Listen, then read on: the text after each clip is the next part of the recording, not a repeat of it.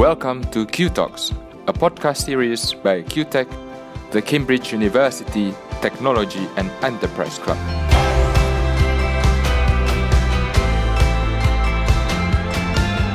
This recording is from a live webinar that was held on the 17th of July with Gita Wirjawan, former Minister of Trade of Indonesia, discussing about the Southeast Asian economy in the middle of COVID-19.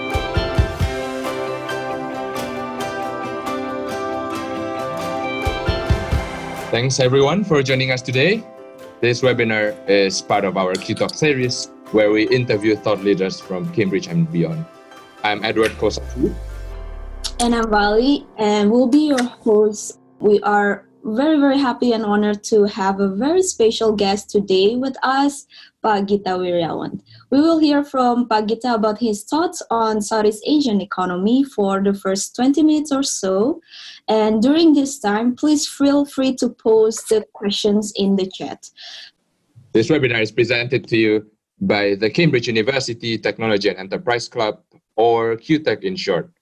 CUTEC was founded in October 2003, and our mission is to foster vibrant research and entrepreneurial communities at the University of Cambridge. Please do check our website at www.qtech.io and do send us an email as well.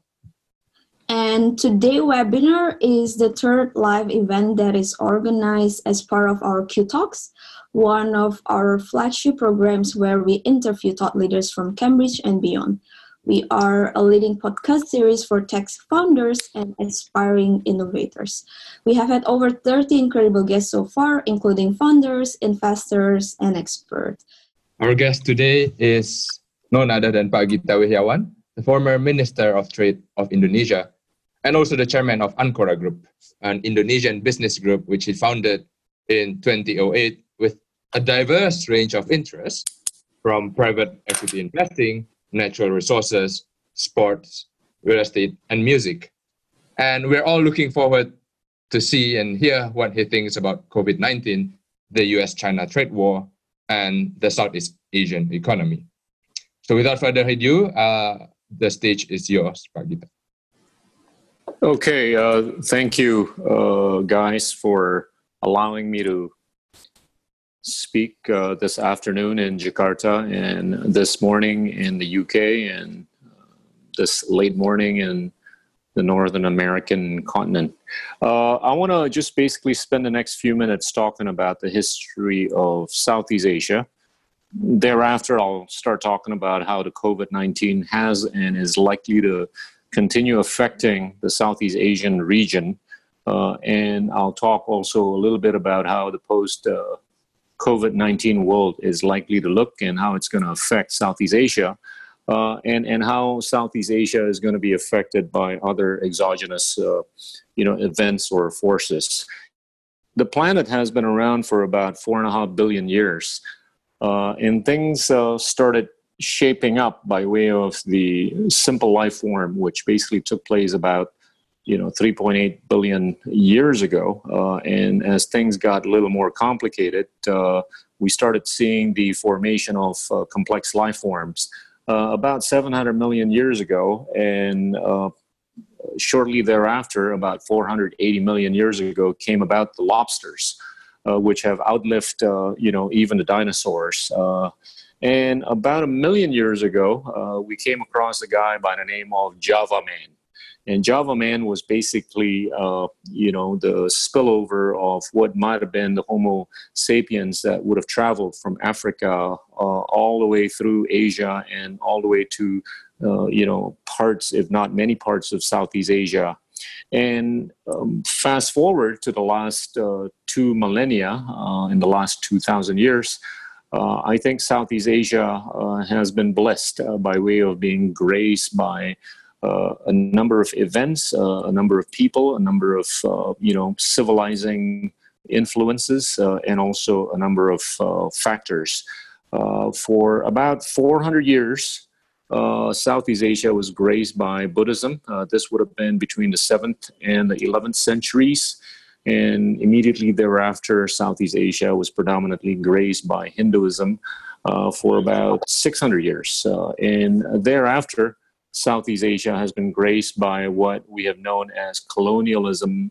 Uh, then on, uh, you know, Christianity, Islam, and then independence. And in the last few decades, I think uh, a number of countries uh, in Southeast Asia have gone through what, what we call uh, democratization. Uh, and, and I could argue that the last 2,000 years of Southeast Asian history uh, has been blessed with uh, relative peace and stability. And these, I think, would serve as capital for the region of Southeast Asia to basically remain not only peaceful and stable, uh, but I do believe that you know at the rate that we've been able to show stability and growth uh, thus far, and at the rate that we're going to be able to continue showing uh, stability and also growth in the next few decades, uh, I think Southeast Asia is only likely to be a more relevant region vis-a-vis or with respect to the rest of the world. We have experienced something spectacular in the last few months on an unprecedented basis. Uh, some might argue that this is a black swan, but I would argue that this is a white swan, uh, something that actually could have been prevented uh, had we actually taken the, the necessary precautionary steps. Uh, consequently, uh, we're seeing more than 13 million people that have been affected uh, all across the world. with a mortality rate of about 4.3%. Uh, we have seen some spikes uh, in a number a number of uh, countries, particularly in Western Europe, uh, in the UK, where the mortality rate has been above 15 percent, uh, and also in countries like Spain and France. Uh, and in Asia, we are seeing a bit of a contrast. in most countries, where I think we've been able to uh, manage uh, the degree of transmission and also the mortality rate. Uh, in China, uh, we're only seeing, uh, you know, a mortality rate of about 5.5 percent. But if we deep dive into the Southeast Asia region, uh, which is represented by a number of countries that I've illustrated on this page, i.e., Singapore, Malaysia, Thailand, Indonesia, Vietnam, and the Philippines, we're seeing varying uh, behaviors in terms of how we've been able to uh, not only uh, you know see the infection uh, going, but also how we've been able to manage the mortality rates. Uh, Singapore. Uh, as much as you know, at the early stage, has believed that you know to be one of the better countries in managing, but unfortunately, they've gone through you know one or two episodes uh, with regards to the foreign workers, uh, whereby the transmission rate has, has gone up uh, to a pretty high uh, level, but they've been able to, I think, quite efficiently and effectively manage the mortality rate to uh, 0.1%, which is slightly above, you know, what Vietnam has been doing. And, and I think uh, Vietnam is a standout in terms of managing the coronavirus, you know, episodes and also managing the mortality rate. Indonesia, uh, unfortunately, is a bit on the high side with more than 80,000 people being affected and infected. Uh, and and you know with a mortality rate of around 4.7 percent. But I do want to highlight uh, that you know there's varying degrees of testing being done by you know the Southeast Asian countries where you know Singapore has been testing more than 170,000 people on a per million basis, uh, whereas countries like Indonesia has only been testing uh, you know slightly over 4,000 people on a per 1 million basis, uh, and Vietnam almost similarly. Uh, at you know 2,800 people on a per 1 million basis, uh, and the Philippines at 9,000 uh, people on on a per 1 million basis. So I, I, I could also argue that the rate of testing uh, in, in any country, I think, correlates with uh, the degree of transmission of, of the COVID 19 virus. So, as, as we speak, uh, the different governments and economies uh, in Southeast Asia are dealing with the COVID 19 episode uh, in varying degrees.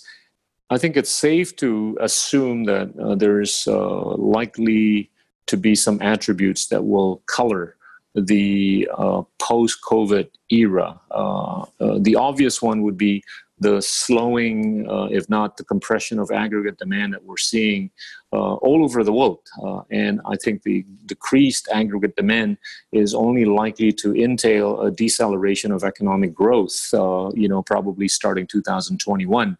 Uh, whereas in 2020, I think we're likely to see a global kind of contraction, uh, you know, in just about every economy around the world.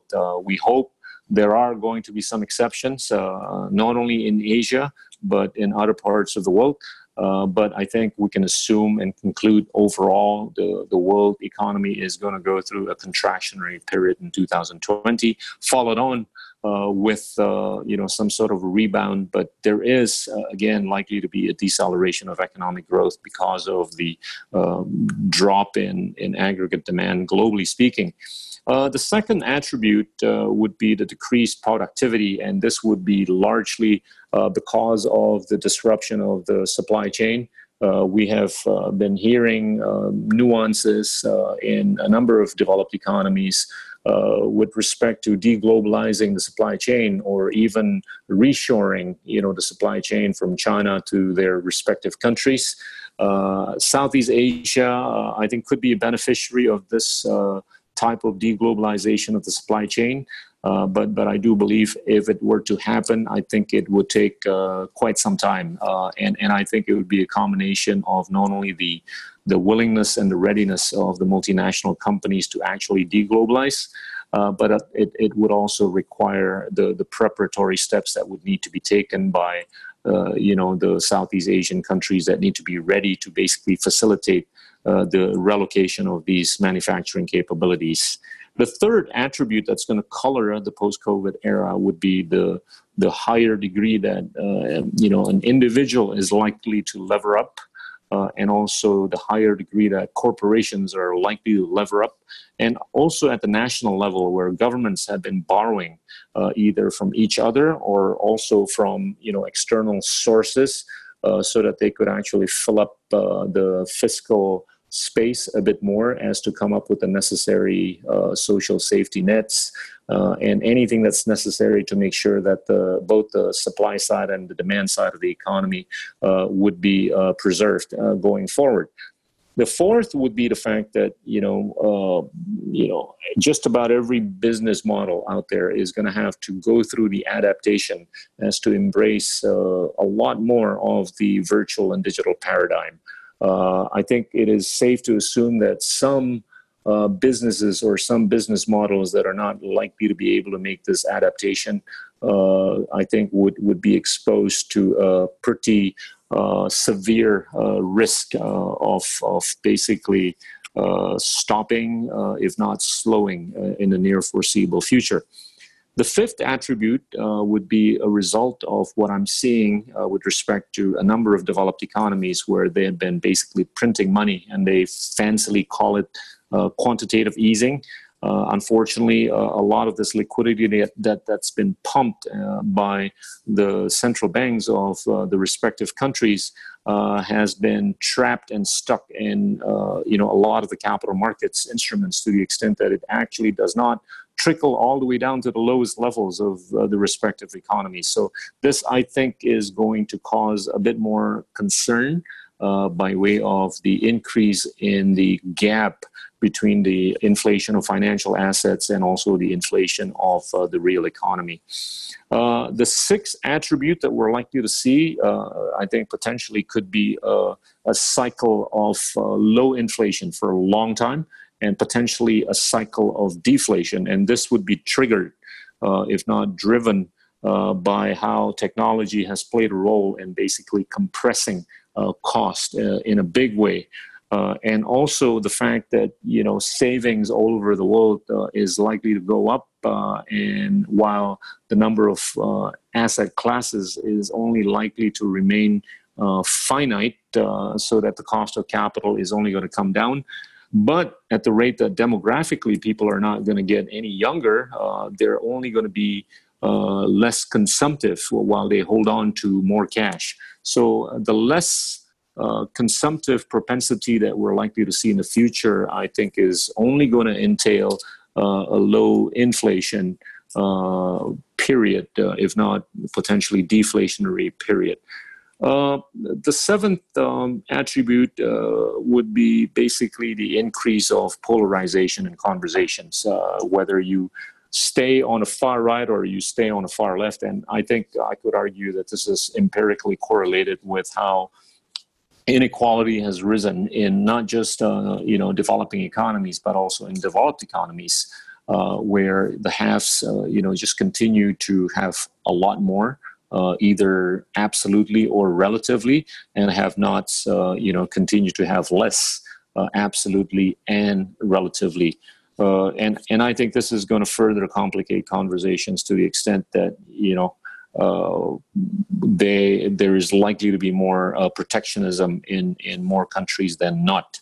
The last uh, uh attribute that's likely to color the post COVID 19, I think, would be uh, the increasing decoupling uh, between China and the US. I, I, I, honestly do not know how this thing will affect Southeast Asia. But, but I do believe uh, Southeast Asia, given the fact that it's got 650 million people, over $3 trillion economy, uh, some countries uh, within the region are actually, uh, you know, robust uh, democracies. I think we've got a chance to basically stay on as as a true, meaningful uh, middle power to the extent that we can actually be friends with both the, the, the United States and China. I want to just uh, peel the onion a little bit about how uh, each country in Southeast Asia is. Uh, I know there's a lot of numbers and figures here, but I just want to highlight, uh, you know, the column that says marginal productivity, and it's a second uh, from the left uh, column, where we see Singapore and Brunei uh, as being standouts uh, at a marginal productivity on a PPP adjusted basis of 150,000 and 140,000 respectively. Uh, whereas Indonesia stands at a mere $23,000 uh, on a per person basis, on a PPP adjusted basis, uh, as compared to the Chinas and Japans and South Koreas of the world, uh, with you know over 28,000 for China and over 74,000 for Japan and over 67,000 for South Korea.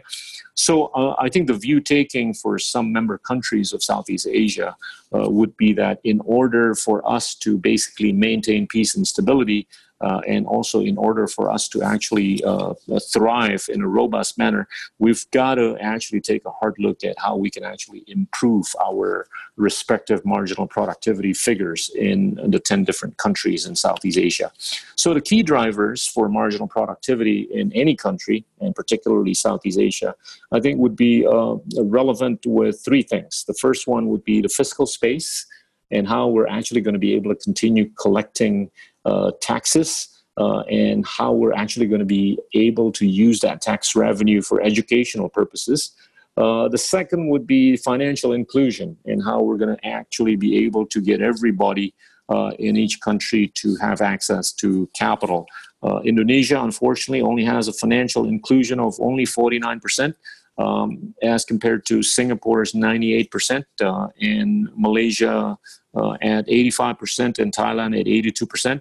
But I'm a believer that this 49% figure for Indonesia is a number that's likely to actually go up, uh, you know, very, very quickly in the next five years at least uh, by way of the digitization uh, that we're seeing, uh, you know, infiltrating into uh, many parts, if not most parts of Southeast Asia. Uh, and, and the third is really how much we're actually allocating for research and development. If, if we take a look at, you know, how Singapore is actually spending close to $2,000 on a per person basis for R&D uh, per year, vis-a-vis Indonesia is only allocating about $34 per person for R&D purposes per year. Uh, that that basically tells you why Singapore is the way it is and why Indonesia is the way it is. But but I'm actually optimistic uh, that at the rate that you know we're starting from a low base in terms of collecting taxes and how tax revenue compares with the GDP. Uh, uh, I think uh, we're, we're, we're going to be able to basically broaden and deepen the tax, uh, if not the fiscal space, so that we could actually be not only spending uh, on the government side more money on research and development, but we could actually be catalyzing the private sector to be spending a lot more on education and research and development. This is basically an illustration of the fiscal space of the, the different countries in Southeast Asia. I want to highlight, uh, you know, the main four in Southeast Asia, i.e., Singapore, Indonesia, Malaysia, and Thailand. Uh, you know, uh, Singapore is dealing with the COVID 19 uh, in a big way. They're allocating 19% of their GDP uh, for the COVID 19. A dollar amount uh, would be about 65 billion US. Uh, dollars. Indonesia, unfortunately, is only allocating about 2.5%. that comes up to about $26 billion. Malaysia, they're doing about 20% of their GDP for purposes of uh, basically making sure that there's a broad-based uh, economic recovery. Uh, dollar wise, they're spending $63 billion, and Thailand is sp- spending $64 billion, which equates about 11.2% of their GDP. Uh, and, and I think it's clear from, from how the different countries in Southeast Asia uh, are spending for purposes of uh, basically uh, making sure that there's economic recovery in each country. Uh, I think it's clear uh, that you know there's likely to be different uh, different outlook in in each country of the ten countries in Southeast Asia in terms of how they're actually not only going to be ready with with uh, you know uh, with everything to to survive, but uh, some may actually be able to to be a winner at the rate that they're actually spending and splurging more than some other countries. We can take a look at how they're actually splicing uh, the spending from a fiscal standpoint uh, for social security for small medium uh, enterprises and also for corporations Singapore is allocating a, a, big amount for social security or social safety net purposes. They're also allocating 59% of the stimulus for the corporations.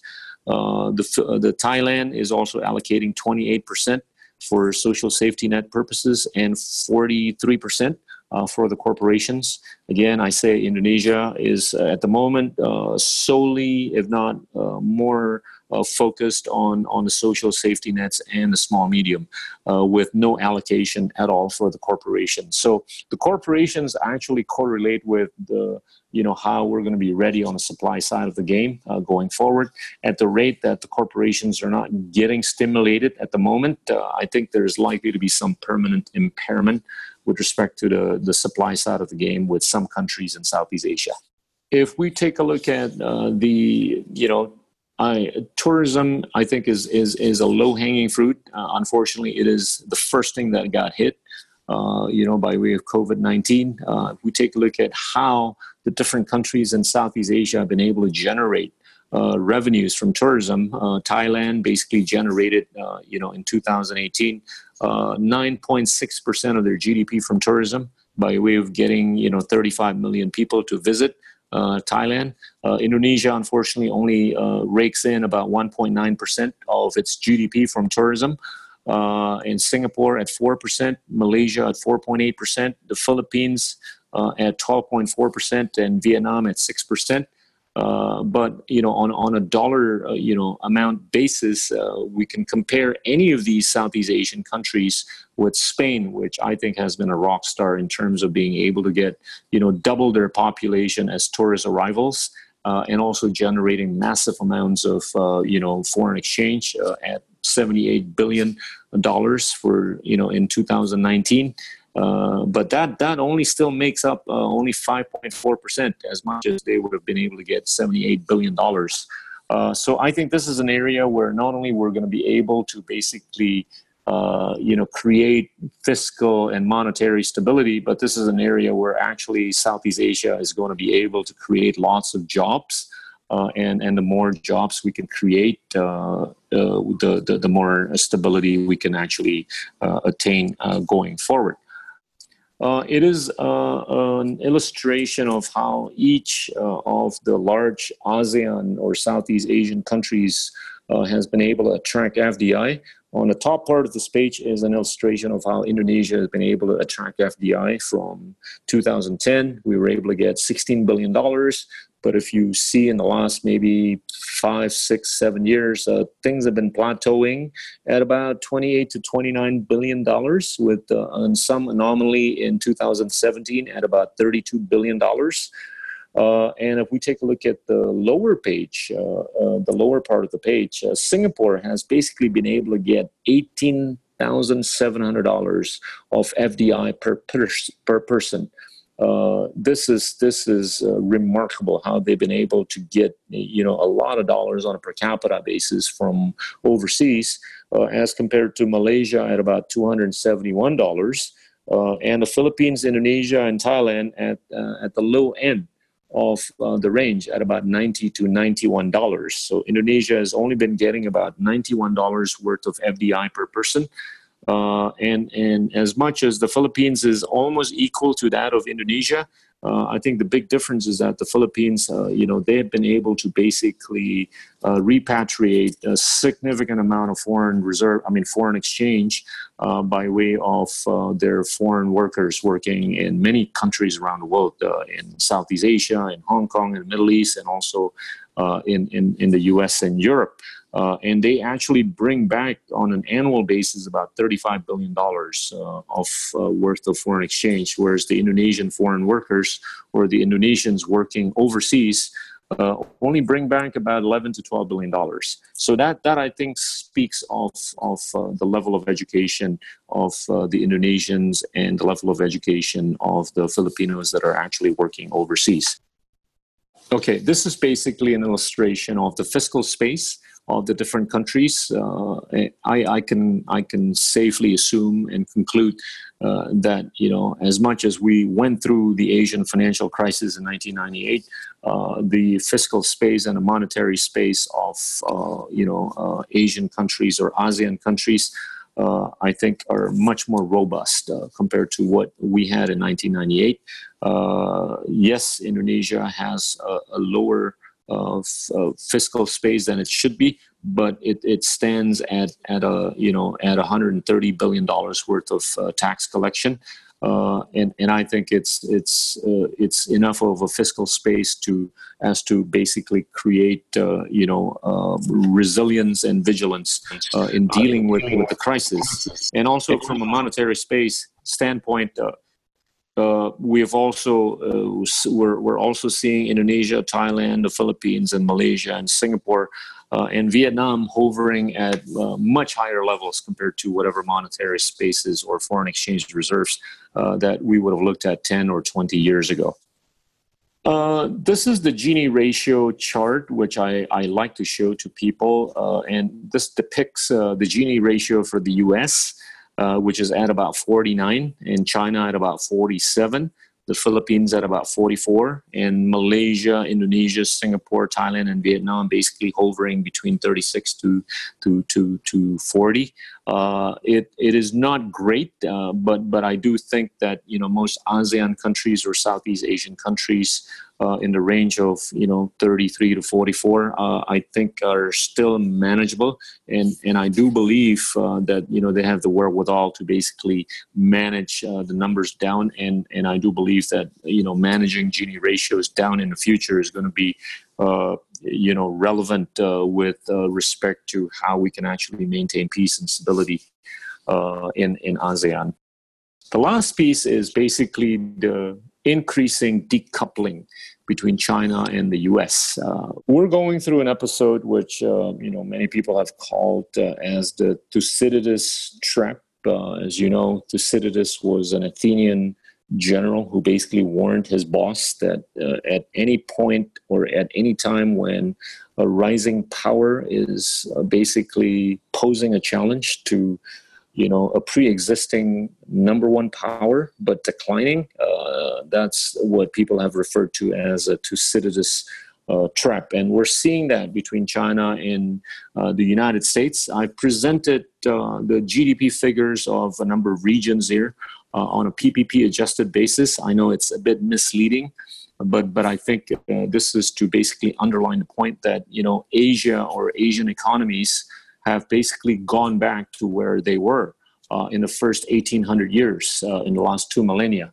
So if we go back to year zero until year 1800, uh, pretty much, uh, you know, the Asian economies were actually a lot more dominant than the European economy uh, and or uh, the U.S. economy. It's only been the last 200 years that the U.S. economy has been more dominant uh, than the Asian economies. But uh, as we're seeing in the last few years, China, India, and ASEAN and Japan uh, have pretty much spiked up to the point that accumulation of all these Asian economies are actually larger than the accumulation of both the U.S. economy and the Western European economy. So this is this is the episode that's been referred to uh, as the Thucydides trap, uh, and I think uh, you know time will tell as to how the two superpowers are going to be able to coexist and treat and deal with each other uh, in the near foreseeable future and beyond. I do want to highlight that, you know, as much as China has been a major global or if not globalizing power, China uh, unfortunately experienced a, a negative uh, current account uh, um, balance uh, last year. Uh, and it is probably likely to go through another current account deficit in the year 2020 uh, by way of the COVID 19. so it's it's key for China to actually be able to uh, of course, create a surplus again like they have for the past 30 years uh, by way of being the factory for the world, by way of uh, being able to create massive amounts of international currency in their current account. Uh, to the extent that they're not going to be able to create sustained, you know, positive current account balances going forward, they're going to have to basically work on popularizing uh, their currency. And, and unfortunately, their currency, the renminbi, or the yuan, uh, you know, uh, serves uh, only about 1.66% of the global SWIFT transactions. So, to the extent that they want to actually globalize their sphere of influence, uh, be it soft power, be it the Belt and Road Initiative, be it uh, infrastructure development, or be it anything, uh, I, I, think they, they do have to take a look at two things uh, strategically or tactically.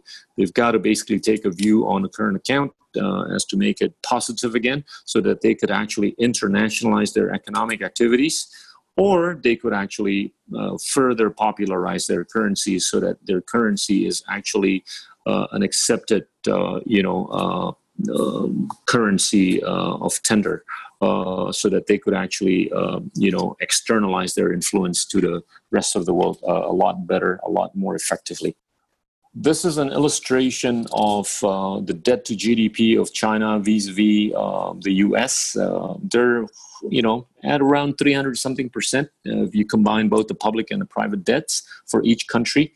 Uh, and on the right hand side of the page, you know, I've illustrated uh, basically their their their energy uh, view taking uh, on a per capita basis. Uh, basically, the U.S. Uh, has some advantage because the energy production on a per capita basis is still a lot greater than the energy consumption on a per capita basis. Vis-a-vis in China, the energy production is only slightly uh, above the energy production, uh, the energy consumption on a per capita basis. Now, on the lower hand side, uh, we take a look at how they're going to be able to feed themselves going forward.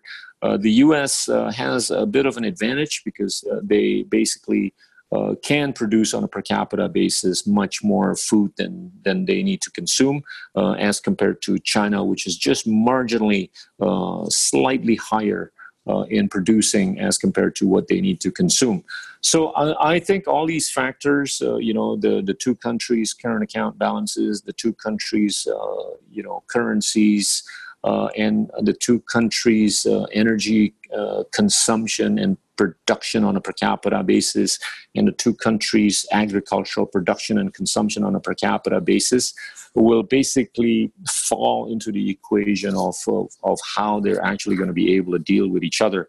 Uh, as the increasing decoupling uh, were to take place uh, going forward. So the, the last page, I just want to highlight uh, in terms of how ASEAN or Southeast Asian countries have fared thus far. Uh, I think it's important for ASEAN to continue thriving in a robust manner. Uh, if if ASEAN basically takes a hard look on basically being able to improve its marginal productivity and being able to improve its financial inclusion and being able to basically focus on the low hanging fruits such as tourism and investments or foreign direct investments. And of course, last but not least, uh, being able to focus uh, on uh, reducing inequality or reducing uh, Gini ratio. So net net, uh, we've had a pretty cool, uh, you know, two millennia of relative peace. You know, I get.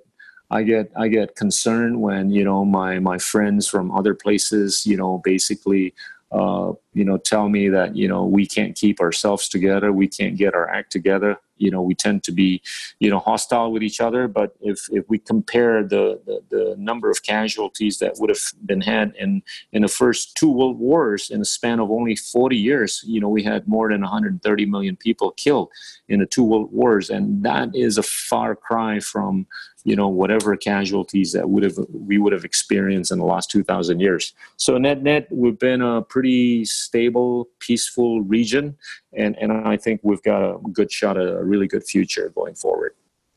Thank you. Thank you so much Pak Gita. I think we all agree that's a very comprehensive presentations.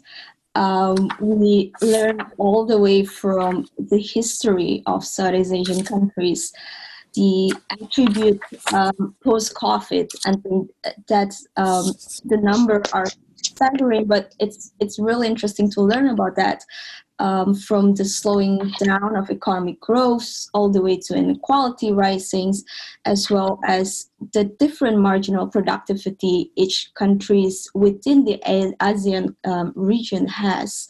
Um, you also touch upon the decoupling era, um, where we see the um, bigger polarization within China and the US, and you sum it up very well in terms of the opportunities um, that the Southeast Asian country has, as well as the challenges that the countries has to tackle in averaging the situations. And very excited to um, uh, the discussions we're gonna have.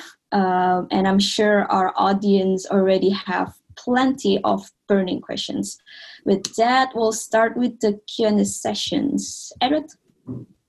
All right, I see that we've got tons of questions in the chat box. Um, I'll start with the first one from Pratama here. Pratama asked about the fact that back in the 98 and, and 10 years ago, a decade ago in 2008, I think SMEs has always been profoundly hit due to the, their vulnerability. Um, now, Pratama highlighted the fact that the government has indeed allocated a lot of money to help the SME. However, the actual number of realization is still low. So Pak Gita, according to your opinion, what do you think is the best policy response to, to this fact? Well, I, I, I think that's that's a very uh, accurate uh, observation. I mean, the, the actual realization of uh, disbursement for the small medium entrepreneurs uh, as of two weeks ago would have been only 0.06% of the target. Uh, I think the government has swiftly uh, responded uh, when some people were making comments about it uh, by way of uh, making the disbursement to the banks uh, so that the banks could actually be helpful in increasing the piping of the money all the way down to the small medium entrepreneurs. but but but I think you know uh, the long answer of this uh, would be that the, the piping, I think, needs to be rejigged. It needs to be uh, remedied. Uh, we don't have enough pipes that actually go down from the top to the bottom. Uh, and, and I'm actually quite positive with respect to the prospect of using digital technology capabilities so that we could actually transfer uh, the funds uh, to um, the the lowest levels of the economy, be it for the entrepreneurs, but it, it, it, it, should also be for you know social safety nets. And and I do believe that at the rate that everybody in Indonesia has a handphone, uh, there's there's no reason for anybody in Indonesia not to be able to receive anything digitally. Uh, unfortunately, that has not been uh, empowered nor utilized yet but but I, I do believe that if the government were to engage uh, that sort of uh, you know technological capability, uh, I think we're going to see a much higher uh, realization of the disbursement uh, in the near foreseeable future. Okay, and I think this is kind of related to that questions from William. He's asking um, what are some of the investment opportunities you're seeing in terms of the private market in VC and PE post COVID in Indonesia and ASEAN in general? Um, he's asking about the, the sort of sectors you think will become more prevalent. I would I would go with the first principles, right? Uh, and and one of the first principles would be that this uh, economy, the Indonesian economy, uh, if the question is about Indonesia, the Indonesian economy uh, basically hinges on a very high consumptive propensity. So, you know, 55 to 60% of the economy basically is uh, consumption. Uh, and at the rate that demographically, demographically we're going to continue being youthful, uh, I, I, do believe that I think there's a good chance of Indonesia's being consumptive uh, continuously for the next at least 10 to 15 years. So anything that's within that space of consumption uh, would be good for anybody to, to take a look at, you know, uh, in terms of an investment thesis. Uh, and secondly, uh, the, the financial inclusion, I've highlighted that the financial inclusion in Indonesia is only 49%. So anything that's going to be helpful in moving the needle up from 49% to a much higher number, uh, I think would provide significant business opportunities. So number three, I'll just highlight, uh, you know, I think the guys that are going to survive through COVID-19 anywhere are, are those that actually have been able to u- use, uh, you know, a, a virtual uh, type of uh, mindset or paradigm. Uh, so you, I would pick on anything that's going to be in financial inclusion or increasing financial inclusion. I would pick uh, anything that's going to be within the consumer face uh, space, and I would pick anything that's got the wherewithal to basically adapt uh, you know, as to embrace a much more virtual, if not digital paradigm. Can I just uh, probably just a follow up from me? Um, do you see um, this financial inclusion being driven by technology companies, or would you see the role of government? Oh yeah, or the old bank? No, I, I, I, I think the role of the the, the tech companies is going to be. Uh, really, really big. Uh, and, and, you know, some of the ride hailing companies here, uh, I think, have an eye on basically peer to peer lending. Uh, and some of the even travel tech companies and other tech companies, I think, have an eye on how we can actually get money into the hands of everyone. And uh, the, the cool thing about it is, you know, everybody's got a handphone, and our, our internet penetration uh, is is moving up faster than ever. So, at the rate that you are penetrated digitally and technologically, uh, and you've got the right connectivity, uh, you know, uh, then I think uh, it's it's pretty robust the opportunity. Very interesting, Pak Gita. Um, I think we have a question next from Kuku Siswoyo. He was asking about the fact Hello? that there are news about recent multilateral agreements between Indonesia, Malaysia, and Thailand. This growth triangle. What is your general opinion on this sort of multilateral agreement within some subset of countries in ASEAN and whether this would help in terms of you know?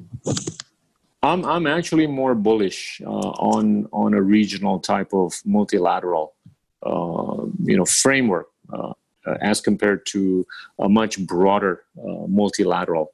Uh, and and I, I want to tie that to the earlier point I was making about how conversations are actually getting a lot more polarized. So when conversations are getting more polarized, uh, protectionism is on the rise. And when protectionism is on the rise, people tend to bilateralize more than multilateralize. Uh, and, and at the rate that we've got to bilateralize with anybody that's got a higher marginal productivity, uh, we are exposed. We're coming to the table with a position of weakness. And, and unfortunately, Indonesia has a marginal productivity of only twenty-three to twenty-four thousand dollars. So you can imagine if we were to bilateralize with somebody out there who's got a marginal productivity of above hundred thousand uh, dollars, we're basically exposed, right? But if we were to multilateralize with like a Thailand or Malaysia, uh, I think it's a lot easier to just uh, concoct some sort of a framework that is reflective of the cultural understanding of each other but also the economic understanding of each other. So I'm, I'm a lot more optimistic with respect to a multilateral arrangement with uh, countries like Malaysia and Thailand. I'm not saying that it's been perfect. You know, we've had uh, some framework on rubber Uh, and you know sometimes countries tend to get a little bit selfish uh, at times, so they don't do what they say they're going to do. Uh, but it's okay. Uh, I, I, still see this as uh, as an episode that's still within reasonable boundaries. You mentioned about the fact that there is an increasing trend towards polarization, and this might eventually end up in the fact that production of certain things like manufacturing you know reshort reshoring of manufacturing. Do you think such a threat is a mere narrative, or would it actually take place? Would productions be eventually localized in the end? I, I don't think it's going to happen quickly and easily uh, because if, if, if you're a multinational company, uh, you know, at the, at the end of the day, I mean, you, you, you, you built the, the factory in China because it was easy, because it was cheap, right? And if, if at the end of the day, if you're the CEO of multinational company that needs to decide on relocating, you've got to make sure that you relocate to a place that's going to be as cheap, as efficient, and as effective. Uh, to the extent that it's not going to be, then you've got to be able to explain that to the shareholders and the board, right? So I, I, I don't think it is straightforward. And plus, you've got to think about the whole supply chain, right? Uh, you're you're probably just producing one part of the whole supply chain, so you've got to figure out as to whether or not the other parts of the supply chain are going to be moving with you. To the extent they're not moving, then your shipping, transportation, and everything uh, else uh, would would basically you know have a have a an effect on your total cost structure. So um, next questions is from Henry. Uh, this is about inequality. I think he's mentioned that he saw your post that you recommend one of the book from Joseph Stiglitz. I think Stiglitz are pretty much very famous um, in highlighting the inequality in the U.S. So um, he did mention in the book that the recovery crisis during the 2008 um, financial crisis, 91% of the recovery go to the top 1%. So he's asking, will this actually happen to ASEAN with this COVID crisis? And if yes, what should the government do to avoid that? Well, I, I hope not. Uh, and, and there's no disagreement with uh, the observation. Uh, I mean, you know, uh, if, if we take a look at the S&P 500, ever since the, you know, the Great Recession in 2008, uh, the S&P 500 has gone up pretty much over 250 percent right? Uh, whereas the, the US economy has inflated in the last 12 years by only 40%.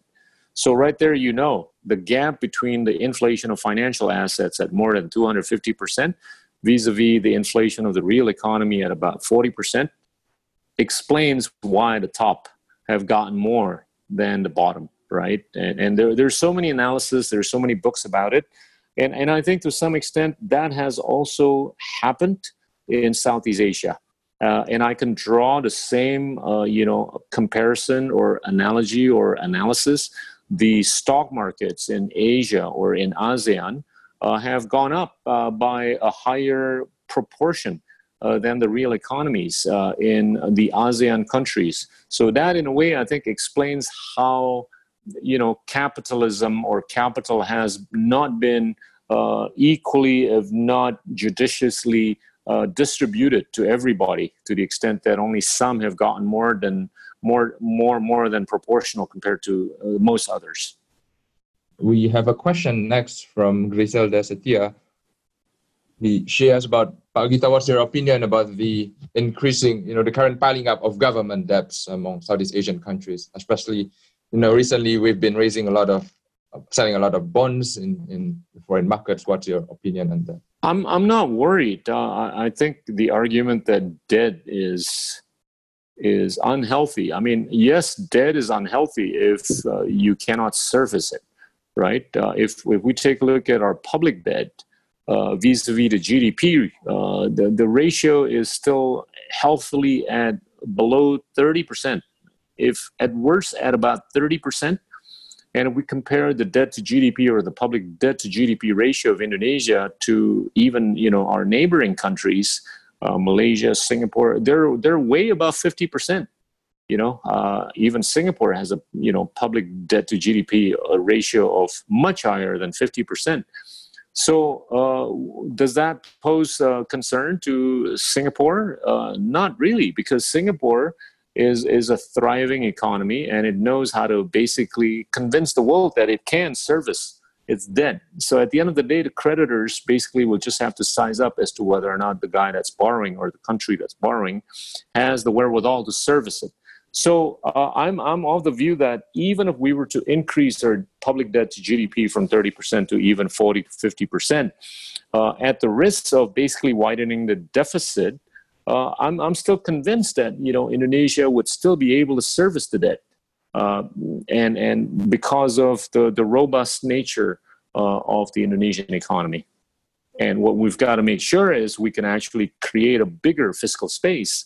So you basically have to promote the entrepreneurship so the entrepreneurship uh, gets more robust and, and their business activities expand so that they can actually pay more taxes you actually have an opportunity to lower the tax rates while you're actually expanding the tax base right so I, I see a future where actually indonesia uh, might be you know seeing a tax rate of only 15% if not less right now you know they're paying 25 to 30% so again uh, i'm not worried about the, the, the current levels of debt. Uh, do you see the fact that all these um, Southeast Asian countries are able to raise um, debt during the crisis as the vote for confidence in terms of the potential of the region for the futures? Yes, I, I, I do. Uh, and and I, I say this on the back of two things, okay? Uh, if we were to go out to the market, uh, I, I, don't think we're going to be isolated. I don't think we're going to be shunned. I think people will basically listen to what we're saying and, and they're likely to lend us more money. Mm-hmm. Uh, number two, uh, the, the, the world is thriving on a back of massive amounts of liquidity.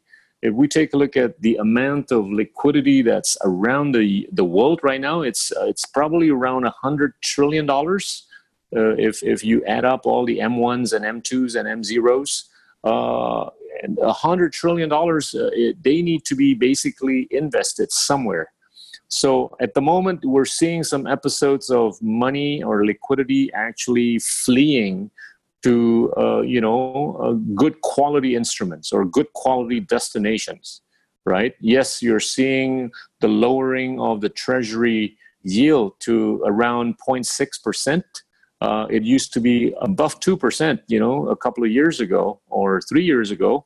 Uh, that's because so much liquidity is actually chasing higher quality instruments because it's rated AAA uh, at the expense of the lower rated instruments. Uh, and Indonesia is only rated triple B. Uh, it's only an, an, an investment grade instrument. So, but there's so much liquidity in the world that there's still going to be enough that's going to be chasing the less uh, good uh, instruments, um, including countries like Indonesia, the Philippines, and Vietnam and Malaysia. Well, Malaysia is better rated than we are, but the Philippines and Indonesia are equally rated. Cool. On that point, Pak Gita, could you give a bit of comment on the fact that Indonesia has recently moved up to the upper middle economy level of status? Does this have anything to do, perhaps, with the narrative that you just shared with us? No, no, I, I, I think it's it's it's got to do with a much broader uh, story of, of, of what we have gone through in the last many years or few years. Uh, we've been able to basically show prudence uh, from a fiscal standpoint. Uh, we've been able to show prudence from a monetary standpoint, and we've been able to show both, you know, macroeconomic stability, uh, fiscal sustainability, and and you know, monetary stability. So those are, I think, uh, the, the, main reasons as to why we've we've bumped up a little bit, you know, on on the status. Uh, but do I am I complacent? Am I happy? Am I content with just being a triple B and and and and a, a more uh, or a higher, you know, middle income country? Uh, no. Uh, I, I, think we've got to shoot for the stars. I, I think we've got you know reason to basically aspire for being a triple A country, and that's that's not entirely impossible. Totally agree. I think we can't wait for that to happen in near futures. Um, so next questions, um, slightly on a different note. So this is from Brian. He asks, "What do you think about vaccine development as the key to um, to end up the crisis because what from what he knows the government do not allocate enough spending in local alternative of vaccines or similar medications to reduce fatality rate well i mean you mean uh, in southeast asia? Uh, i mean there hasn't yeah. been any vaccine right? So uh, we're probably not going to see any vaccine until the earliest around the end of the year. I mean it's got to be tested again and again and again.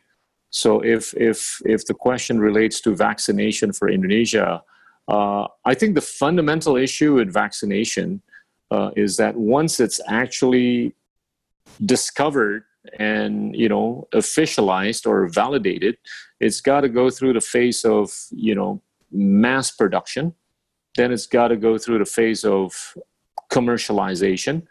Uh, then it's got to go through the phase of uh, basically distribution.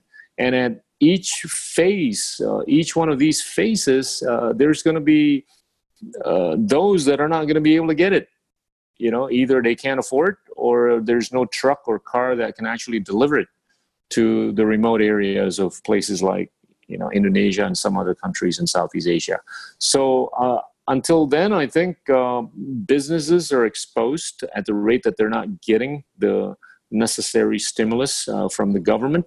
Uh, and and it's it's a real risk because at the end of the day, do we want to be a winner or do we want to just be average, right? So if there's a risk or a, a, a visible risk of moving or shifting from temporary impairment to a permanent impairment, uh, then we're not likely to be winners. I think that's the point I was trying to make earlier. Okay, we'll take a question from Andy here. Andy mentioned about the fact that there is a high level of penetration that China's Belt and Road Initiative has been taking in, in the recent, you know. What, what is your opinion on this strategy from China in general, and how should ASEAN cope with this Belt and Road? Well, I, not not only is it a remake of what we saw in the 14th century, but I think it's an augmentation because it takes care of the maritime narrative, right? Uh, back then, there was no maritime narrative as much as you know China wants to see it now and going forward. But but I, I would go back to one of the pages I showed. At the end of the day, if they want to basically internationalize this narrative, they've got to figure out a way to fund it. And so far, they've been funding it in U.S. dollars or uh, international currency. Uh, but then you take a look at the current account. If they go through a negative or a current account deficit, they're not going to be able to pile up enough international currency to fund the externalizing initiative, right? So if if that were the case, uh, then they've got to figure out a way to fund the initiative using their own currency. Uh, and and the way to do that is to actually popularize the renminbi.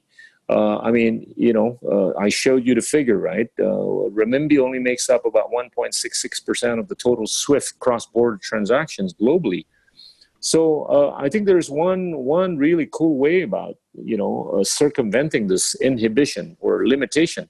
Uh, the digital technology. I mean, at the rate that you know the the, the Alipays and the WePays of the world are, are actually crossing the borders of China uh, into uh, Southeast Asian countries, and to the extent that we can actually accept you know renminbi as as payment, uh, you know, or currency for, for payment of goods and services? I think that will answer uh, the, answer, uh, the, the question. All right. I think this will be the last questions. Um, I'll pick the lucky one.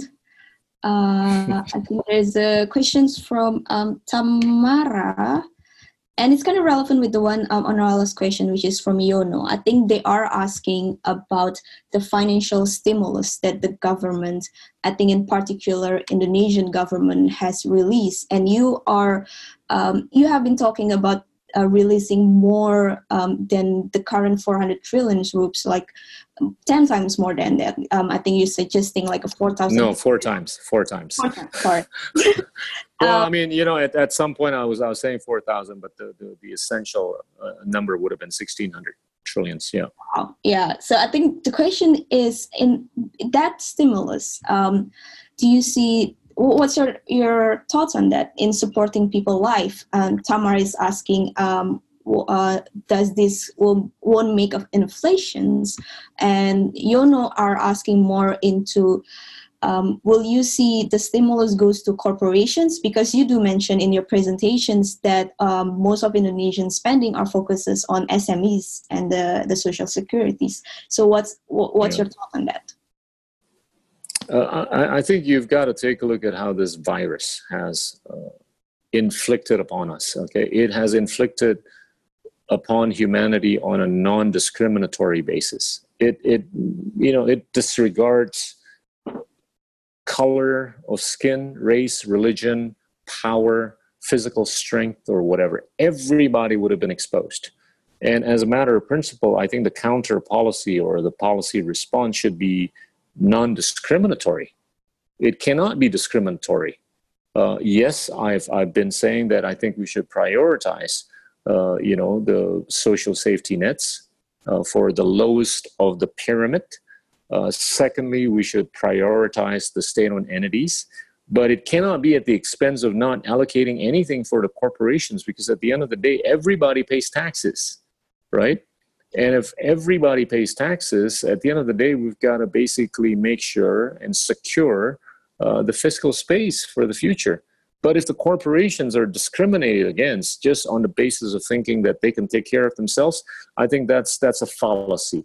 Uh, that's a misplaced argument. Uh, I, I, don't think corporations can fix things by themselves uh, because of the fiscal distancing. Lots of people have had to close their hotels. Lots of people have had to close their factories. Uh, yes, they can afford maybe a few months uh, worth of salaries, but they've got to survive beyond then. So uh, I, I, I think that's the first principle. I think it's got to be non-discriminatory in terms of sequencing and prioritizing. Yes, we can prioritize uh, the, the the lowest levels of the pyramid. The second observation I want to make is that you know the, the 405 trillion rupees, which has gone up to now 630 to potentially 690. I just think it's simply not enough you know, if we want to take care both the supply side of the game and the demand side of the game.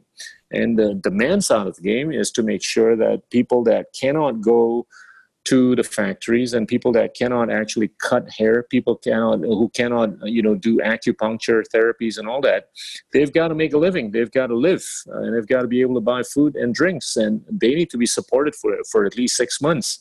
That amounts to about 100 trillion rupees per month. Multiply that with six months, that's already 600 trillions. Then you've got to make sure that the healthcare capabilities are enough so that everyone has the N95s, the ventilators, the vitamin C's, and all that good stuff. That adds up to about three to 400 trillion rupees, not the 75 to 87 trillions that's been announced and allocated by the government. Then, right there, you, you've got a thousand trillions already. Then you've got to make sure that the supply side of the game right? The earlier part was just the, the, the demand side of the game. The supply side, you've got to make sure that those guys that own factories, hotels, and restaurants and whatever, they've got the necessary working capital. That's easily three to six hundred million, uh, three to six hundred trillion rupees for the next six months at least. So I think I think sixteen hundred trillions, and that's been my number since early February, and I've been very consistent about it. Unfortunately, it's fallen on deaf ears. Thank you, Pak Gita. I think that summarizes our talk today well. So we would again would like to thank you, Pak Gita, so much for all of the insights that you have provided to us. And we would also like to thank all of you who have attended this webinar and posed really great questions. Thank you for all who are tuning in today. And thank you again, Pak Gita. It's a real honor.